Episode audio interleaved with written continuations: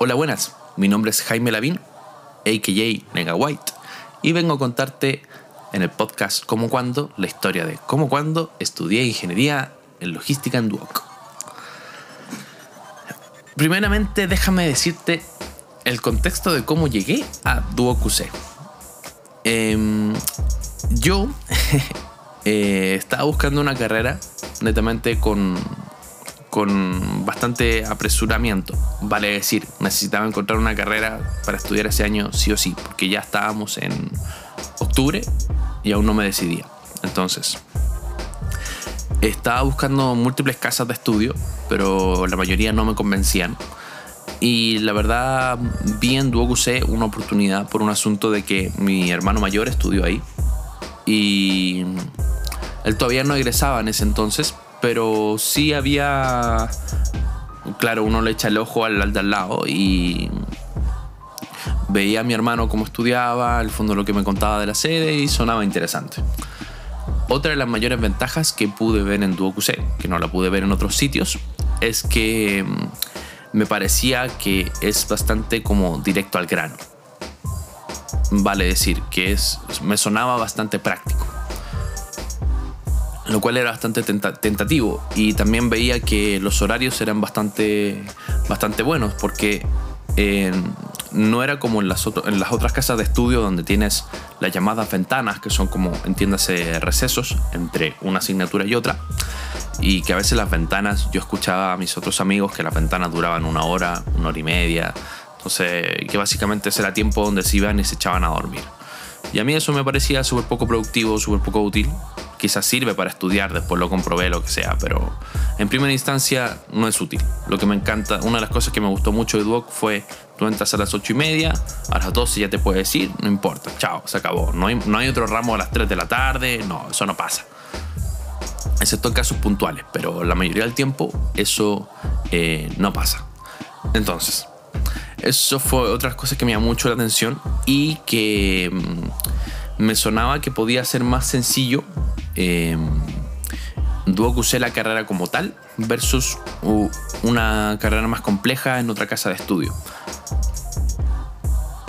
Eh, y una de las razones por las que me pareció así fue por un asunto de que veía las mallas en otros sitios y me sonaban mucho más complejas. Esta era mucho más sencilla, hay cosas más elementales como entiendas inglés, entiendas Excel, eh, y eso sigue estando en la malla actual. Eh, pero no son como muchas herramientas donde se disperse de lo que es el área logística, sino que netamente logística y sus complementos.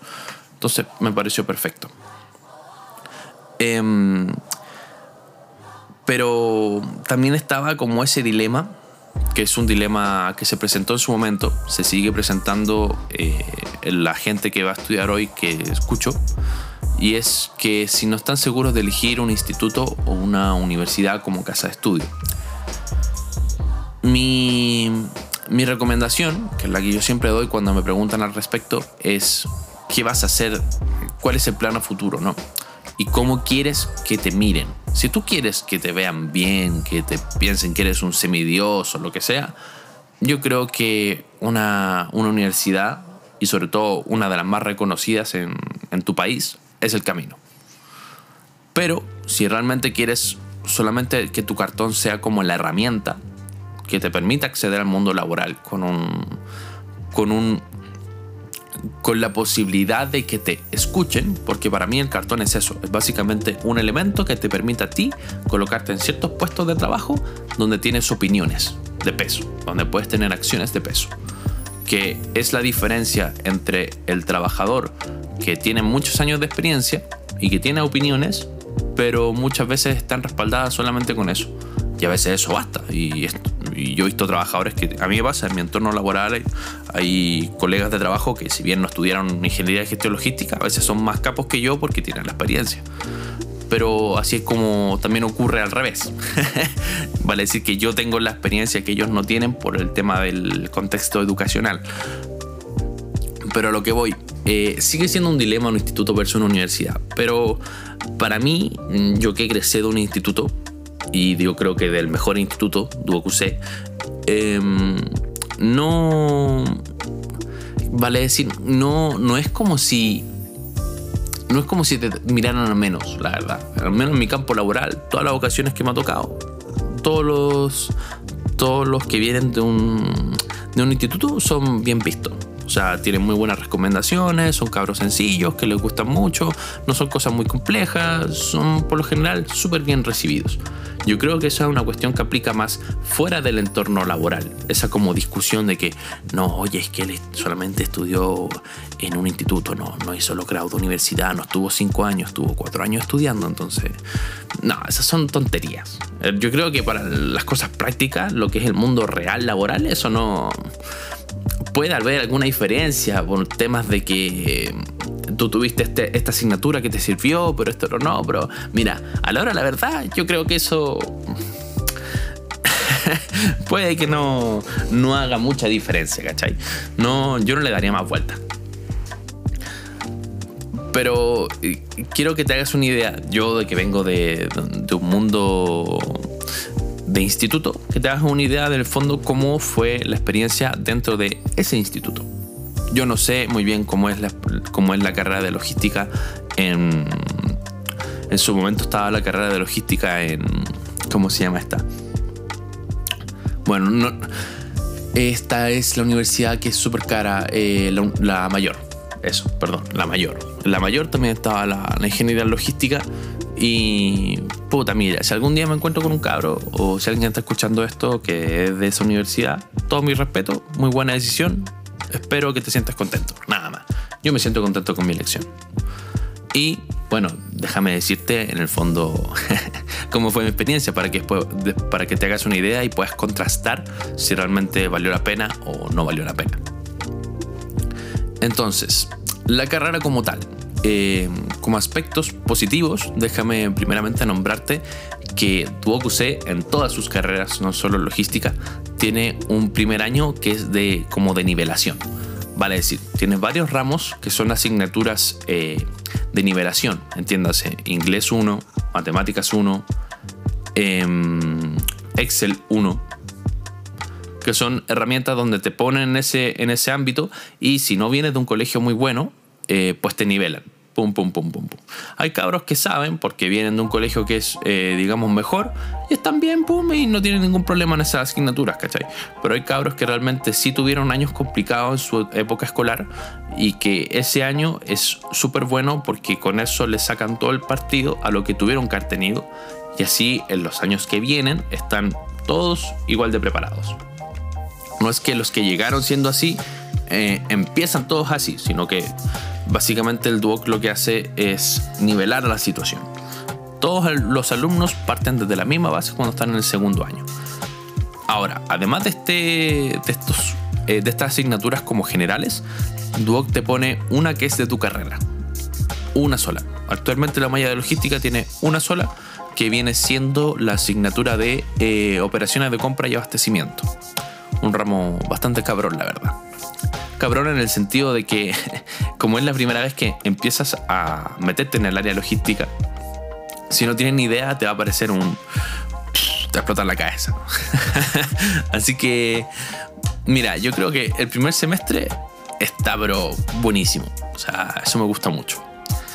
Luego, el segundo semestre ya tiene más, más lo que es como el área, digamos, como comercial. Tienes lo que es coste presupuestos, tienes economía, tienes... Eh, y luego vienen los ramos que son como claves, que tienes tres.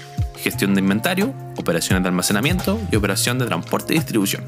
Entonces ahí tienes básicamente dos de las tres, de las tres o hasta cuatro áreas más importantes de la logística, que viene siendo el almacenamiento, la distribución. Así que ahí lo tienes perfecto yo creo que la malla está bien. O sea, no, no, no es que, le, no es que le, le, falte mucho, sino que en un punto puede ser al revés.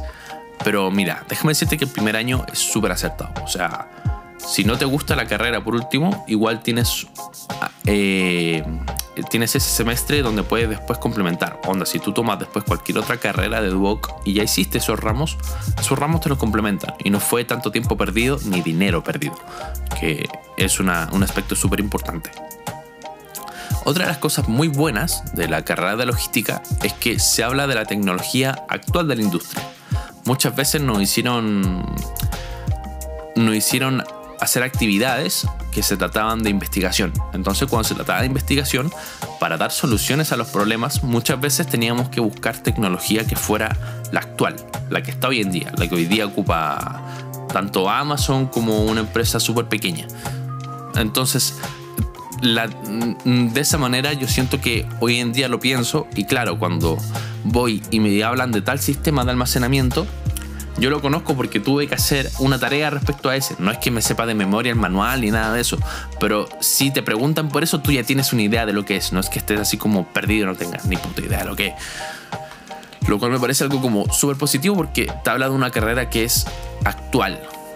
No sé si práctica, lo vamos a hablar en un momento, pero sí actual. No es que estés viendo la logística, que cómo empezó la historia de la logística. No, algún profe te puede contar esa anécdota, pero es muy de cómo se hace hoy en día, pum, pum, pum, pum, pum.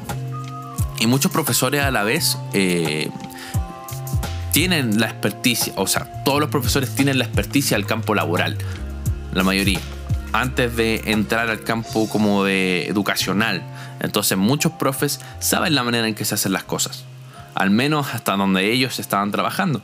Y hay muchas cosas que no cambian, o sea, la medida de los pares sigue siendo lo mismo. Eh, muchas situaciones son las mismas, o sea, muchas veces los pales lo ordenan mal, muchas veces los pales se rompen, muchas veces los pales eh, tienen que tener una cierta distribución, tienen que ir en un orden especial para que la distribución calce bien, para que se ahorre tanto espacio, lo que sea. Entonces, hay muchas situaciones que, pese a que los años avancen, no cambian.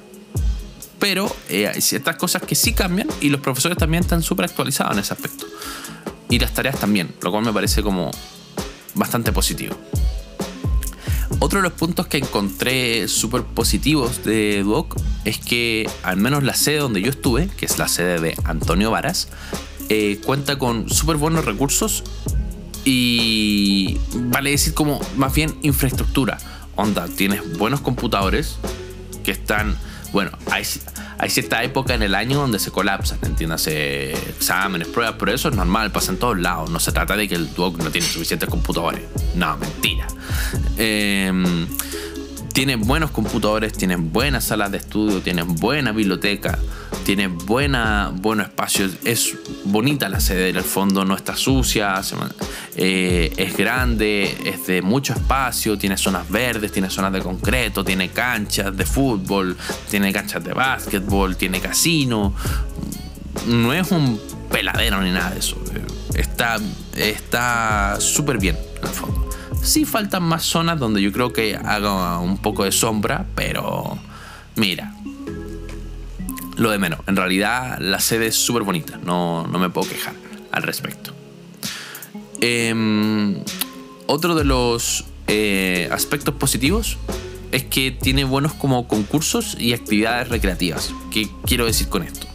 Duoc muchas veces, al menos ahora con el tema de la pandemia y eso cambia un poco, pero cuando yo lo hice, que fue todo presencial, Duoc siempre tenía actividades físicas. O sea, más allá de las alianzas que se hacen en los colegios y todo eso.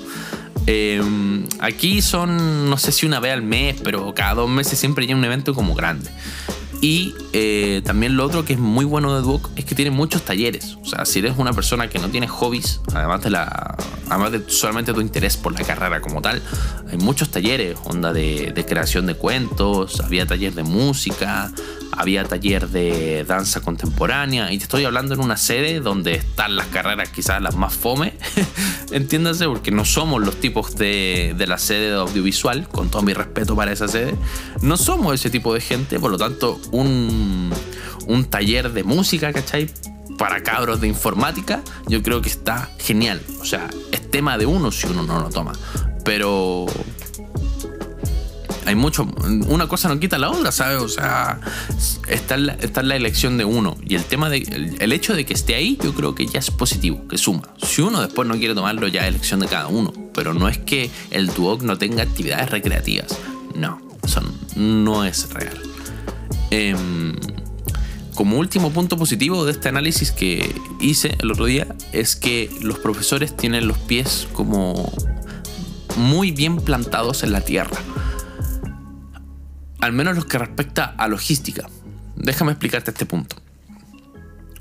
todos mis profesores de logística, de mis asignaturas clave de logística, capos. Todos y todas. Capos. O sea, son buenos que saben, saben cómo se saca la pega adelante, saben cómo se resuelven los problemas y saben cómo, eh, cómo ponerte en situaciones complicadas. Vale decir, este profesor tira una actividad. Ya, ok, tú la puedes hacer. ya. Y tú se la muestras al profesor y el profesor te dice, ya, pero ¿qué pasa si esto? Y tú dices, puta, no pensé en eso. Entonces lo haces de nuevo. Vas. Y otra vez te sale con la misma. Ya, ok, verdad, sí. Vas de nuevo. Y a la tercera, ya, listo, se acabó. No había más variantes. Eso fue todo. Lo que te quiero decir con esto es que los profesores tienen muy claro cuáles son los defectos que tienen los alumnos y cuáles son las herramientas que estos necesitan. Y son muy, son muy buenos para poder eh, explicártelo. Al menos yo sí lo sentí si tú les dabas la chance de, escucharlos. Porque con muchos profesores siempre está lo típico, ¿no? No, es que este profe no le entiendo nada, es que no me gusta cómo habla, no me gusta cómo enseña. Ok, hasta cierto punto eso es válido.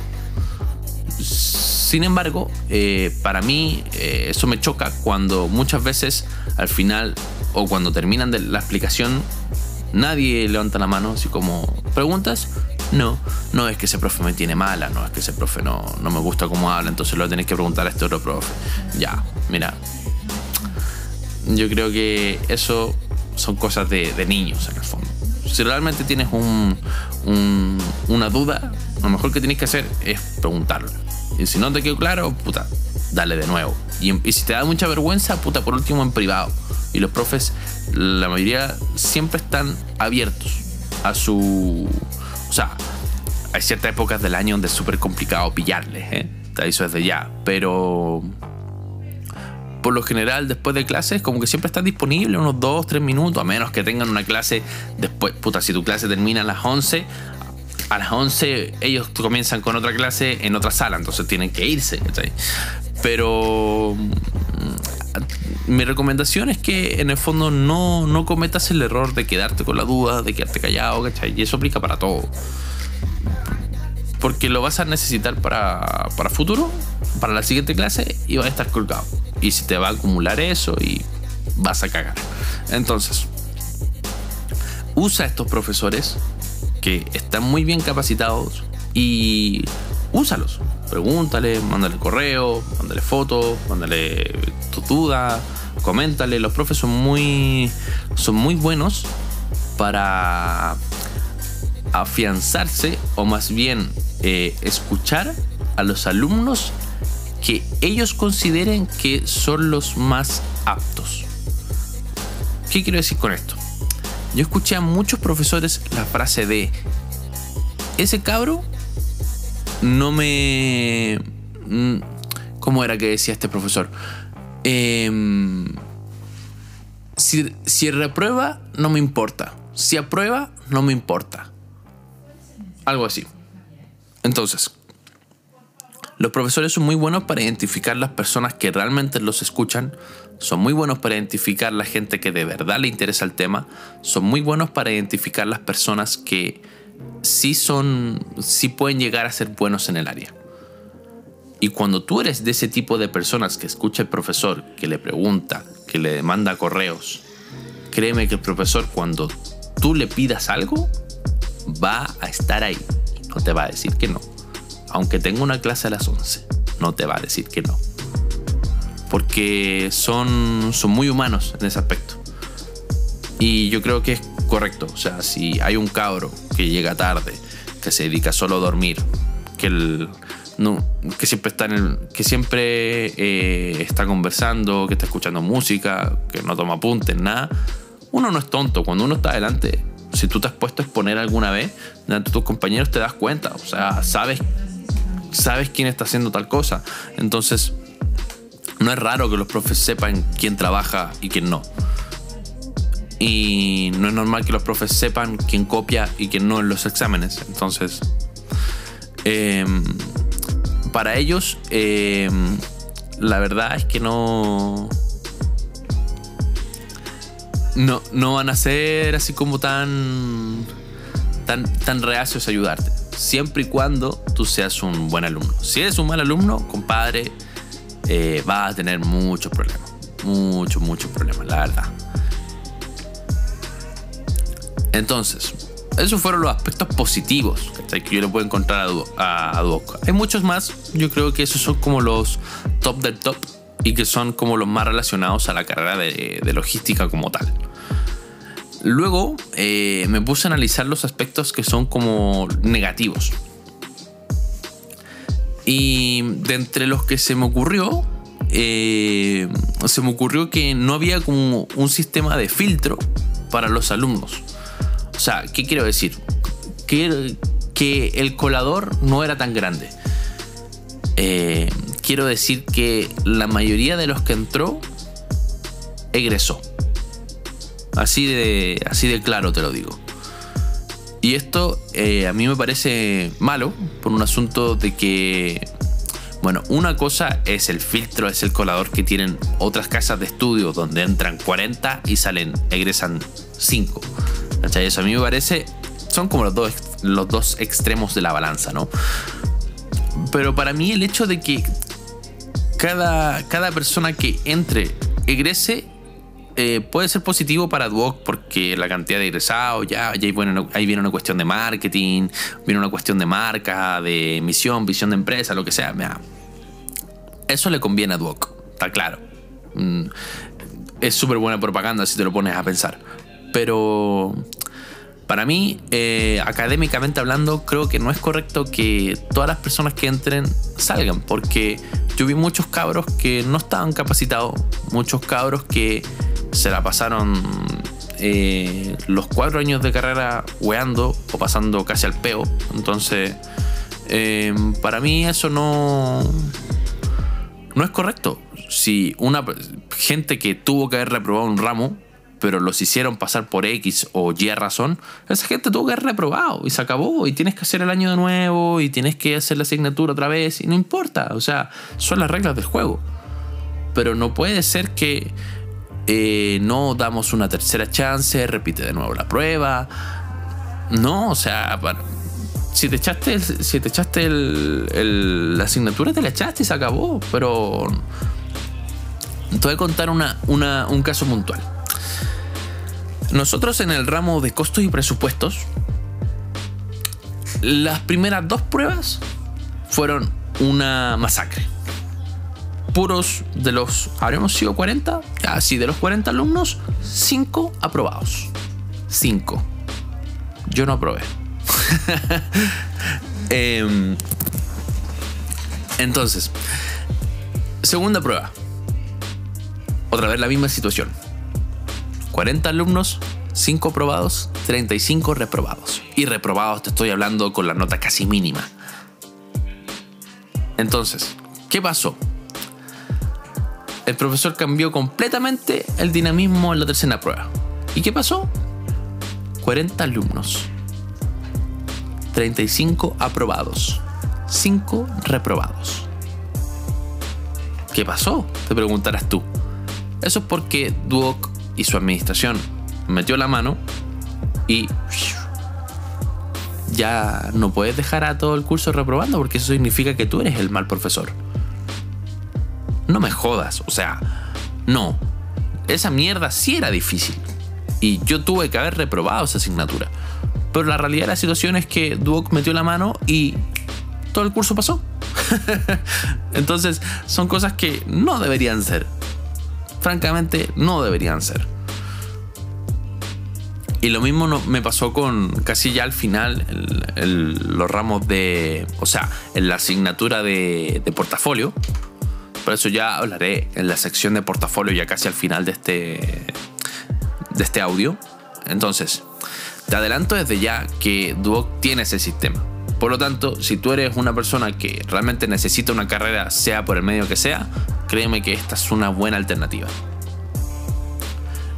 Pero yo creo que eso no es correcto, porque en el fondo van a haber muchos egresados que no van a tener el mismo desempeño todos. Y eso puede dar muy mala imagen de lo que es el Duoc, de lo que son los alumnos como tal, pero como en realidad tampoco se espera demasiado de nosotros, por ahora no juega en contra. Pero quizás a futuro, si tú entras ahora y egresas en cuatro años después, la cantidad de alumnos egresados de logística va a comenzar a subir, porque yo soy de la segunda generación, segunda o tercera. Ya no recuerdo, creo que la tercera. Entonces, van a comenzar a ver más egresados de logística, más egresados de logística. ¿Y qué va a pasar? Ahí van a, van a, el mercado se va a comenzar a dar cuenta que no todos los egresados realmente son buenos de esa, de esa, de esa institución como tal, de Duoc. Entonces hay que tener cuidado, hay que pensar en futuro y hay que considerar que ese aspecto realmente es algo negativo. Eh, otro de los puntos negativos que te quiero comentar es que no tiene sistema de exhibición. Vale decir, yo en primer año eh, tenía varios ramos con promedio súper buenos, entiéndase 6.7, 6.8, que es casi como la nota, la nota máxima aquí en Chile es un 7. Entonces tú comprenderás que eh, dos décimas más abajo es súper bueno. Y como Duoc no tiene sistema, de exhibición, igual tienes que levantarte temprano el último día después de, haberte sacado la cresta todo ese semestre. Igual tienes que levantarte temprano y ir a dar esa puta prueba. Que además puede ser súper difícil, además te puede jugar en contra y te puede cargar todo el promedio. Entonces es una lástima que Duoc no tenga sistema de exhibición. No, no encuentro razones lógicas por las cuales no. Eh, sí encuentro razones lógicas por las cuales Duoc quiere hacerlo. Porque, ¿qué pasa? Muchas pruebas, los, los exámenes son transversales. ¿Qué quiere decir esto? Son exámenes que se realizan en todas las sedes de Duoc. Entonces Duoc le sirve eso como estadística. Oye, estos cabros de esta sede, ¡pum! Tales notas. Estos cabros de esta sede, ¡pum! Tales notas. ¿Qué pasó? ¿Por qué hay diferencias? ¿Será el profesor? ¿Serán los alumnos? ¿Será la sede? ¿Será la infraestructura? ¿Será que falta computadores? ¿Será que falta data? Data de proyectores, eh, por cierto. Eh, yo creo que eso para Duoc, más allá del sistema de, aprobado, reprobado, lo que sea, para Duoc eso es pura data, o sea, eso es pura información. Eh, y hay información que como empresa es súper útil, ¿cachai? Pero para alumnos como tal, no vale un carajo. Ahora, la realidad de la situación es que de haber sistema de exhibición, son pocos los que se eximen. Yo te hablo de, mi grupo de generación, que yo encuentro que es una generación bastante buena. Un saludo para todos, si alguno me está escuchando. Em, de quizá de los 40 que fuimos, quizá 10 habrán podido eximir en algunos ramos puntuales. Pero ya para el último año en realidad era súper difícil lograr ese, ese promedio 6-8, ¿cachai? Es una cuestión súper difícil. Porque ya son ramos más complicados, ya está ahí en otra postura, tenéis menos tiempo, lo que sea. Quiero decir que es fácil tener inglés con un 6-8, ¿cachai? Pero tener, no sé, eh, herramienta. A ver, eh, déjame decirte un ramo de la carrera. A ver, sistema de gestión de calidad y mejora continua. Un ramo muy bonito. Eh, con un promedio 6.8. Difícil, Difícil, muy difícil, muy difícil. Entonces, mm, es una lástima que no tenga sistema de exhibición, pero en realidad no es como que debiera tener sí o sí, que es una cuestión que hace que Duoc tenga una desventaja tremenda versus otros lados. Yo creo que no, yo creo que es un punto bajo, pero tampoco es como la perdición de Duoc, ¿sabes? Eso te quiero decir. Y el punto negativo, y el definitivamente el más negativo de todo lo que. de todo mi análisis, es que las políticas de Duoc no me gustan. Las políticas de, de empresa. Las políticas, ¿cachai? Como administrativas estamos hablando. Te voy a poner un caso concreto. Yo los cuatro años que estuve, los cuatro años en invierno Santiago se inundó. Qué la cagá. Llegó el invierno, llegaron las lluvias y como Santiago, eh, respecto a su infraestructura, ¿cachai? No está apto para lluvias de grandes porcentajes de, de milímetro, ¿cachai? Cuando cae mucho milímetro de agua, eh, realmente las calles inundan, el sistema de transporte vale callampa, entonces cuesta trasladarse de un lado a otro. Hay gente que vive muy lejos, muy lejos. Entonces, eh, es complicado llegar a tu sede a las 8 de la mañana. Muchas veces ni los profesores llegan. Entonces, eh, y te estoy hablando de casi un estado de emergencia en, Santiago. Pero ¿qué pasa? Duoc, sus puertas siempre están abiertas y siempre va a haber clases. Va a ser súper raro el día en que Duoc diga, o sea, los días que Duoc dice, porque hay situaciones en que pasa, no hay clases. Es simplemente la sede está cerrada y si llegaste, cagaste. No podía entrar. Pero ¿qué pasa? Hay gente que son, son otros perfiles los que están en el Duoc de personas. Hay gente que es madre o padre, ¿cachai? y el jardín de niños sí cierra sus puertas, por lo tanto tenéis que quedarte con tu niño porque no tenéis con quién dejarlo. Por lo tanto, como no podéis llegar a Duoc o va a llegar tarde, lo que sea, ¿qué alternativas te quedan? O vas con tu niña o niño a clases, o simplemente faltas a Duoc. Y es una lástima que Duoc no, no tenga no tenga como ese, esa humanidad en el fondo. Eso es lo que a mí no me gusta. Ahora, ¿Qué pasa? Tú, tú, pensarás, no, pero si uno falta, falta nomás. O sea, después preguntarás por las clases y eso. Lo que pasa es que Duoc tiene un sistema de asistencia. Vale decir, tú vas y tienes que decir presente. es como el colegio, pasas lista y ah, si tú estás ausente hay un porcentaje y si estás por muy debajo de ese porcentaje repruebas el ramo. Entonces, ¿qué pasa? Muchos cometen el error de confiarse y, no sé, si hay te doy un ejemplo. Tú en una asignatura hay 8 veces en que puedes faltar. En todo el semestre. 8, 12. En todo el semestre. Mucha gente se confía, se toma esos 12 días, esos 8 días, no sé, en la mitad del semestre. Y ya para el final del semestre, que es cuando las situaciones se complican más por X razones, eh, te quedan pocas exhibiciones. Te quedan pocas, perdón, perdón, te quedan pocas, eh, te quedan pocos días para faltar. Entonces, muchas veces pasaba esto de que se llovía Santiago y la gente tenía que ir sí o sí porque si no reprobaba el ramo. Entonces, ahí no es tanto culpa de Duoc, sino también es culpa del alumno por, por un tema de irresponsabilidad. Pero el factor humano para mí igual está. O sea, no debería haber un sistema de... No debería correr la asistencia ese día, simplemente. Y son días de catástrofe, o sea, no debe... Está bien que Duoc abra sus puertas porque cualquier cosa es un, lugar de donde puedes quedarte a salvo, lo que sea. Pero Duoc también tiene que entender que en muchas situaciones simplemente es imposible llegar de San Antonio a Santiago con todo ese quilombo. O sea, no puedes, simplemente no puedes o tenéis que levantarte a las 5 de la mañana e ir. Entonces, está bien, quizá eso de alguna manera, si lo pienso desde el punto de vista de Duoc, quizá eso forma a los profesionales porque el día de mañana, em, si tienes que ir a tu trabajo con lluvia, con truenos, con todo, porque es tu pega, tú vas a ir. Ya, ok, puede ser, es una postura interesante, pero no por eso eh, está correcta. La verdad, eso me pareció uno de los puntos más feos. Otro de los ejemplos de las políticas de Duoc. Por ejemplo, a ver, teníamos un ramo que se llama, bueno, que todavía está, o creo que ya no, déjame ver la malla. Ah, no, ya no está, lo cambiaron. Era un ramo que se llamaba English for Logistics. ¿Qué tal? ¿Ah? Inglés para la logística. Ese ramo fue una cagada. O sea, nos daban clases de inglés con la interpretación de logística. Pero la profesora no tenía ni puta idea de logística. ¿Qué te parece? Era una profesora de inglés que nos enseñaba palabras de logística en inglés, pero ella no sabía lo que era logística. Entonces cuando aparecían los casos donde había que saber logística, la profesora no tenía ni puta idea. Y nosotros así tratando de traducirlo, lo que significaba, ok, ya entendíamos, y recién en base a eso como que podíamos trabajarlo, pero habían términos o normas en inglés que ni la profesora ni nosotros entendíamos. En el fondo no, no sirvió de nada esa weá. Fue un ramo...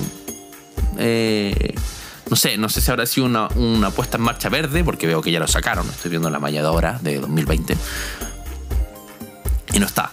Entonces, Duoc tiene una administración bastante rara en ciertas situaciones donde muchas veces no, no, no entiendo qué, qué, estarán pensando o qué estarán haciendo. La verdad no, no, me, no me cuadra. Son cosas que me parecieron súper raras durante la carrera. Tuve que vivirlas, tuve que simplemente asumirlas. O sea, era lo que hay y vamos para adelante y hay que sacar este ramo, hay que sacar esta carrera y se acabó, chao, nos vemos, no.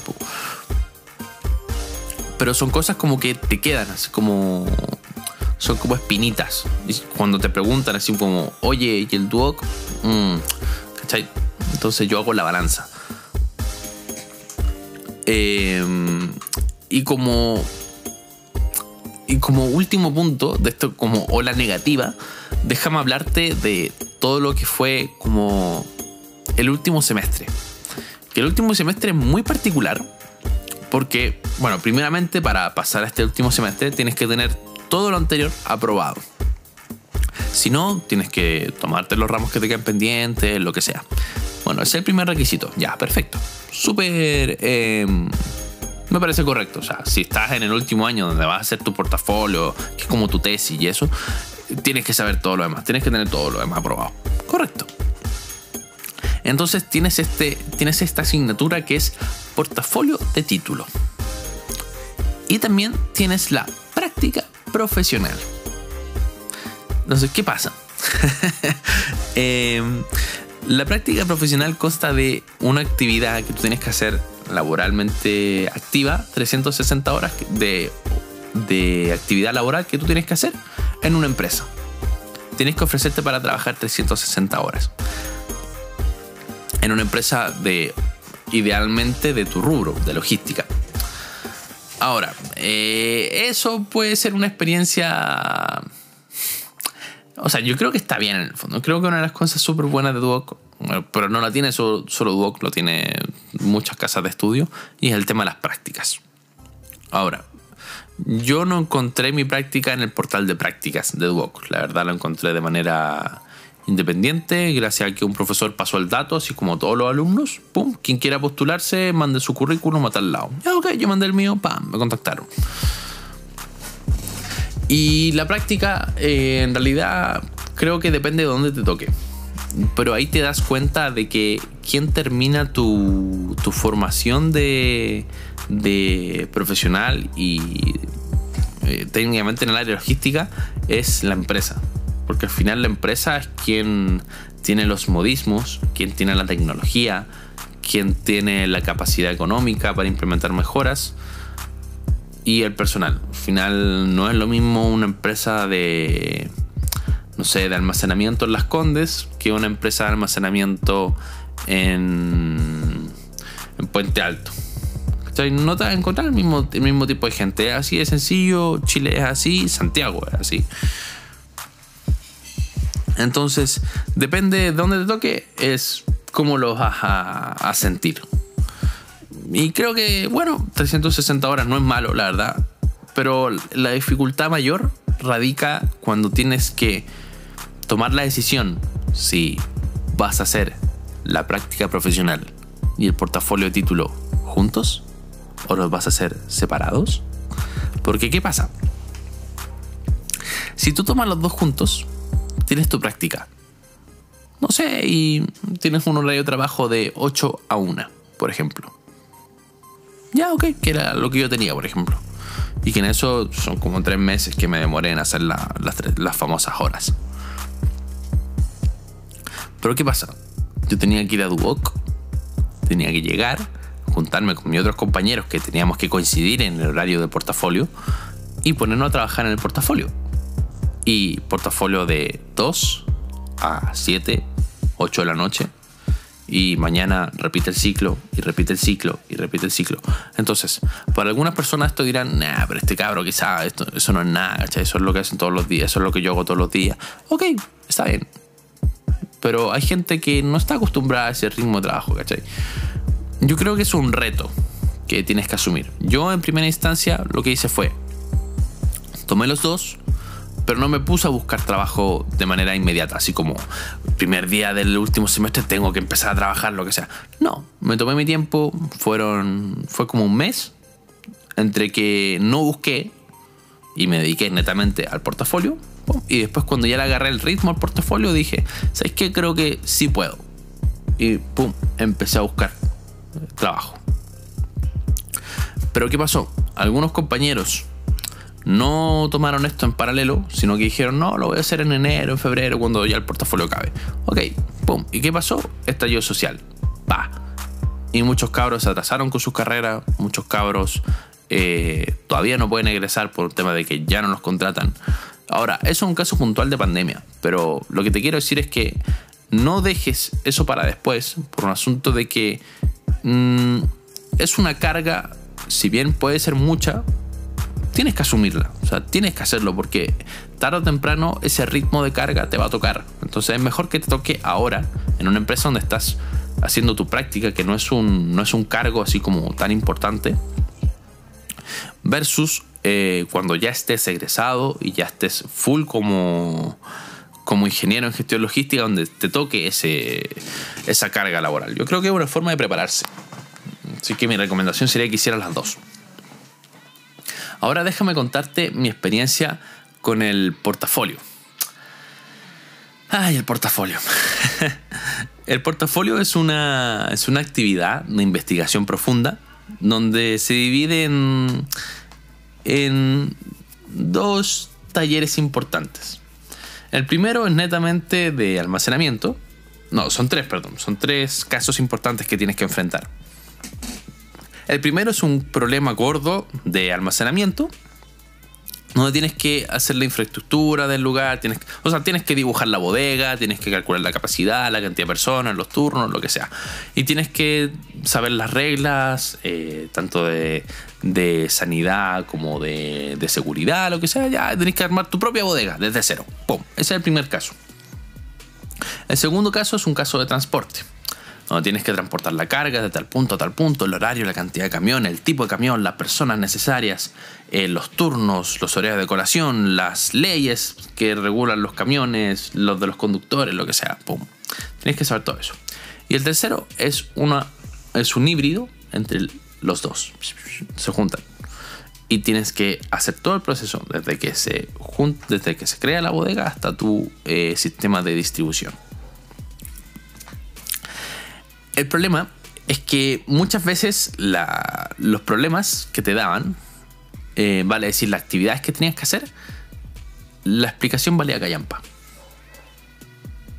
Tenía falta de ortografía el portafolio, la actividad de portafolio, o sea, el papel que te entregan, así como de portafolio de título, la misma weá que te.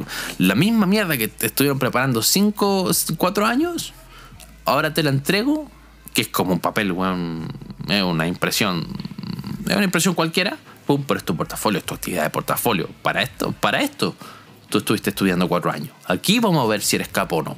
Y yo te la entrego como duoc, con falta de ortografía, con mala reacción, con malos datos, con datos que no son reales en la industria y casos que no se aplican en la industria real.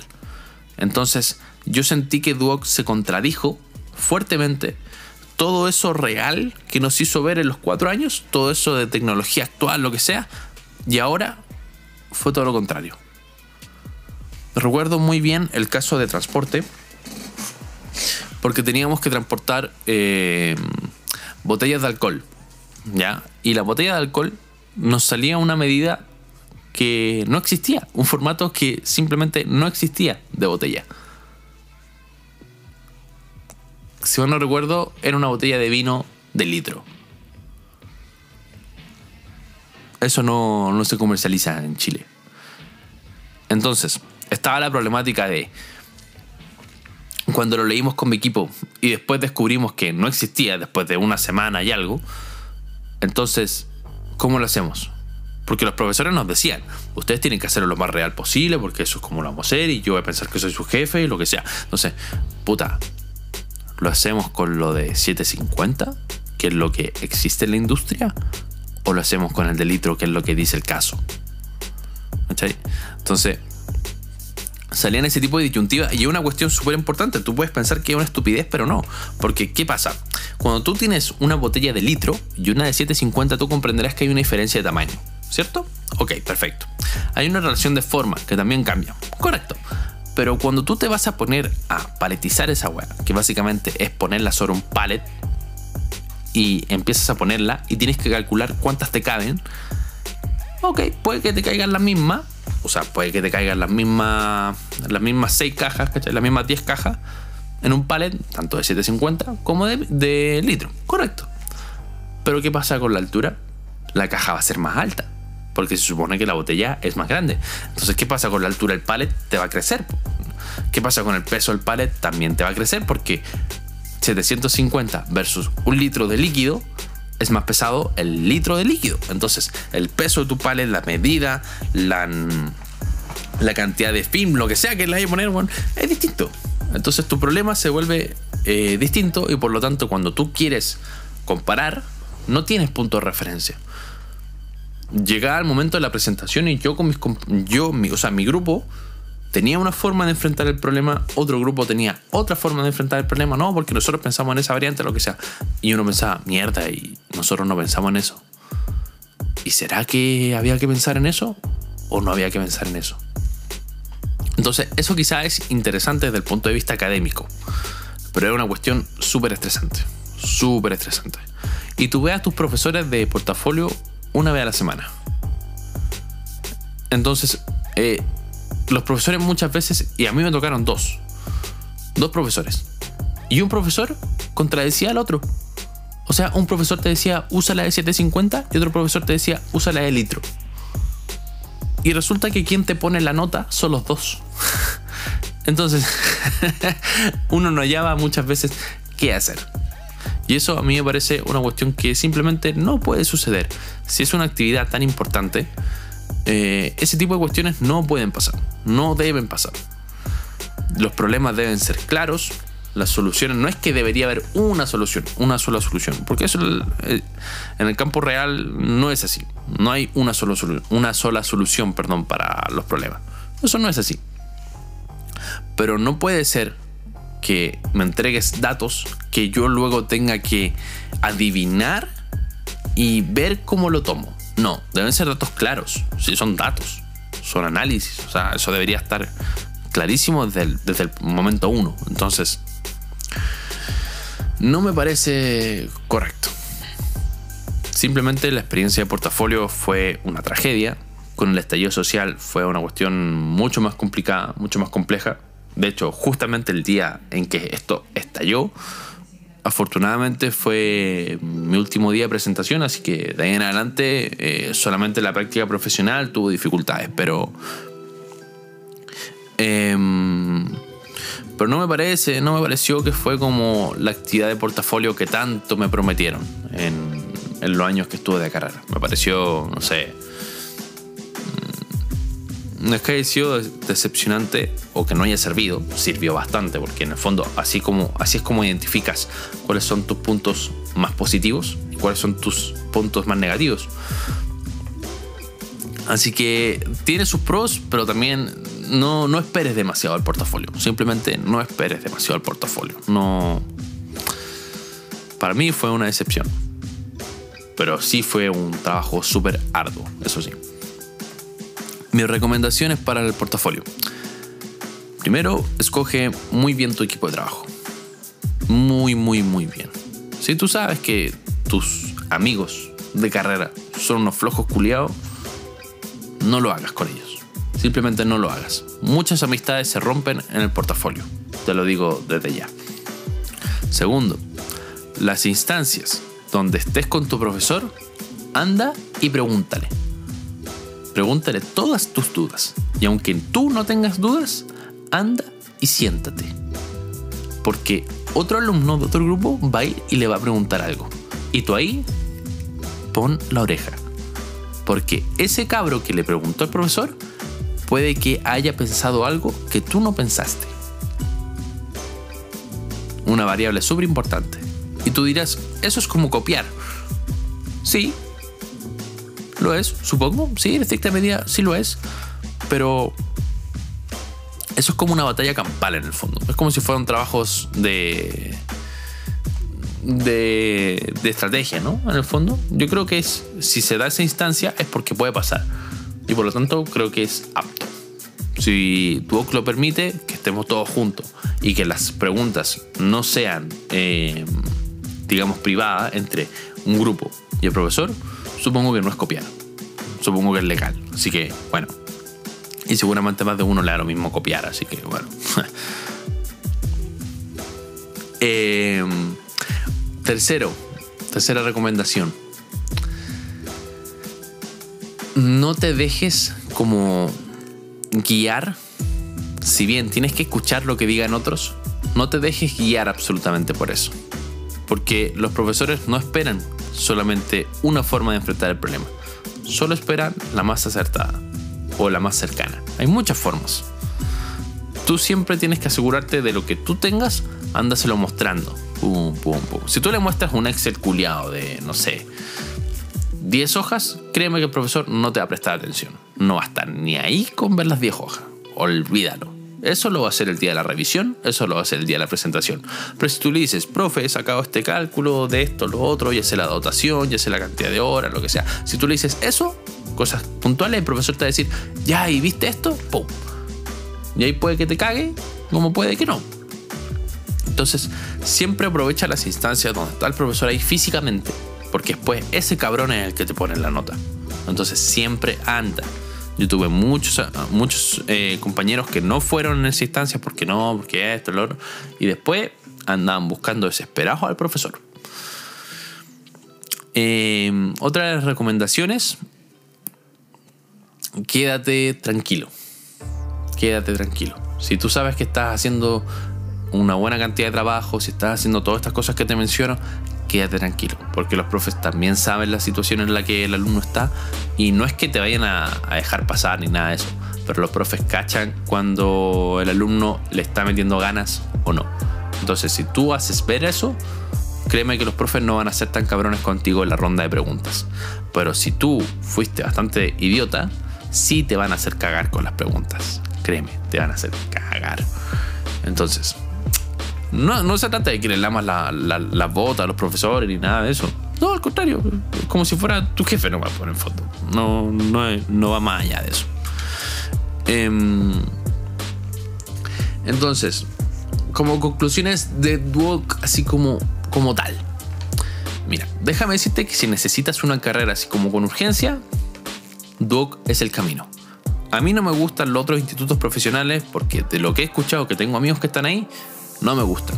Los encuentro muy al peo, los encuentro muy mal capacitados y las mallas no me gustan. Así sencillo. Me gusta Duoc porque es muy barato. Se te permite probar como pinceladas de la carrera. Onda, vas el primer semestre, los ramos complementarios y tu ramo puntual. Si ese ramo puntual de tu carrera, el específico, no te gusta, es porque la carrera no te va a gustar. Entonces, te sales, te cambias de carrera, pero los ramos que hiciste se complementan, como te dije. Entonces, eso, súper bueno. También te digo desde ya que la ingeniería está sobrevalorada, sobrevaloradísima. Créeme que entre un técnico, egresado de Duoc estamos hablando, un técnico y un ingeniero, hay dos, hay unos semestres más. Ok, sí, hay varios ramos más. Correcto, sí. Pero a la hora de la verdad, esos ramos no, no suman. Lo que de verdad suma, y te digo desde ya para tener en consideración, es el campo laboral. El campo laboral sí es el que suma. Ese sí. Porque es un ejercicio muy sencillo, ¿eh? pero yo no lo hice. Lo hice ya como en segundo, tercer año de carrera. Tú ponte a buscar en trabajos.com o empleos.cl, lo que sea, portal de empleos en el fondo. Logística, pa. Y ponte a buscar, o técnico logística. No, mejor solamente logística, para que hagas el ejercicio completo y veas la, comparación entre universidad e instituto. Vas a ver que no piden ser egresado de universidad o no piden ser egresado de instituto. No, no caracterizan eso. Egresado de logística, dice. Lo que sí ponen estos cabrones es que tengas años de experiencia laboral.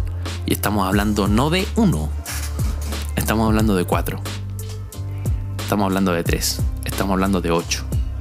Entonces, mi recomendación es, a la mierda la ingeniería, tú toma el técnico, si quieres lo tomas en diurno o vespertino, en realidad depende de la situación de cada uno, yo creo que los dos son igual de buenos. Lo tomas en. Tomas, sacas el técnico y esos dos años, en vez de estar estudiando para sacar la ingeniería que después no vale, ponte a trabajar. Y cuando salgas, sea, después de esos dos años, tú vas a tener tu técnico y tus dos años laborales a favor. Versus lo que podrías tener cuatro años estudiando y cero de campo laboral. ¿Qué pasa? Tú puedes trabajar los fines de semana en bodega. Sí, es cierto, yo lo hice. Puedes trabajar los fines de semana o si eres vespertino puedes trabajar de día en bodega. Ok, puedes hacerlo. Y esa sí es una forma de sumar eh, horas laborales y experiencia laboral. Sí, correcto. Pero no es, no es lo mismo la experiencia de operario de bodega que eh, estando en el campo, ¿cachai? Así como siendo el que toma las decisiones reales. Entonces por eso eh, es importante lo que yo te digo, estudia los dos años y ya con tu cartón de técnico y con tu campo, con tu, con tu puesto laboral, que se supone que es importante para tomar decisiones, no es que eres el director ejecutivo, pero sí te pueden poner a cargo de muchas cosas, entonces ahí es donde tú comienzas a sumar la experiencia real no como, no como, no quiero desmerecer a, los operadores ni nada de eso, porque ellos son los que sacan la pega. Pero si tú eres el que toma decisiones, tienes que demostrar la estrategia. Y la estrategia se supone que te la da la casa de estudio de donde vienes, además de la experiencia laboral. Entonces, mi recomendación es esa, estudia el técnico y luego ponte a trabajar. No, no te preocupes por lo por la ingeniería, de verdad, no para mí no, no sumo nada. La verdad. Em, como último punto te comento que los salarios los he visto tanto el 2019 como el 2020 y siempre son de 500 mil pesos para los egresados. No es, no es más que eso. Si esperas a otra cosa, pues lo siento. Tienes que buscar otra carrera. Ahora con los años de experiencia y eso, pues aumenta, ¿no? 600, 800, 1 millón, 1 millón 200 áreas muy potentes, eh, bodegas grandes, entiéndase de almacenamiento de cualquier cosa, y supermercados. Los supermercados eh, siempre buscan ingenieros de logística y pagan bien, un millón, un poco más. Entonces, pero tienes que tener los años de experiencia. Por eso te digo que es un aspecto tan importante. Bueno, esa fue la, la historia de cuando estudié, como cuando estudié ingeniería en logística en Duoc. Espero que te haya gustado el, podcast. Muchas gracias por haberme escuchado y bueno, espero venir la próxima semana también con otra, otra historia de cómo cuándo. Recuerda que puedes seguirme en todas las redes sociales.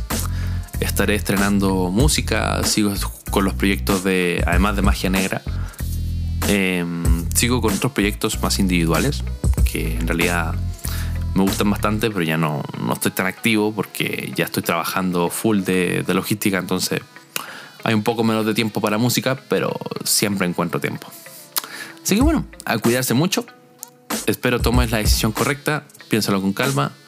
Y bueno, espero que mi opinión te sirva como un buen punto de referencia. Así que eso, a cuidarse mucho y pues hasta luego. Nos vemos. Chao, chao.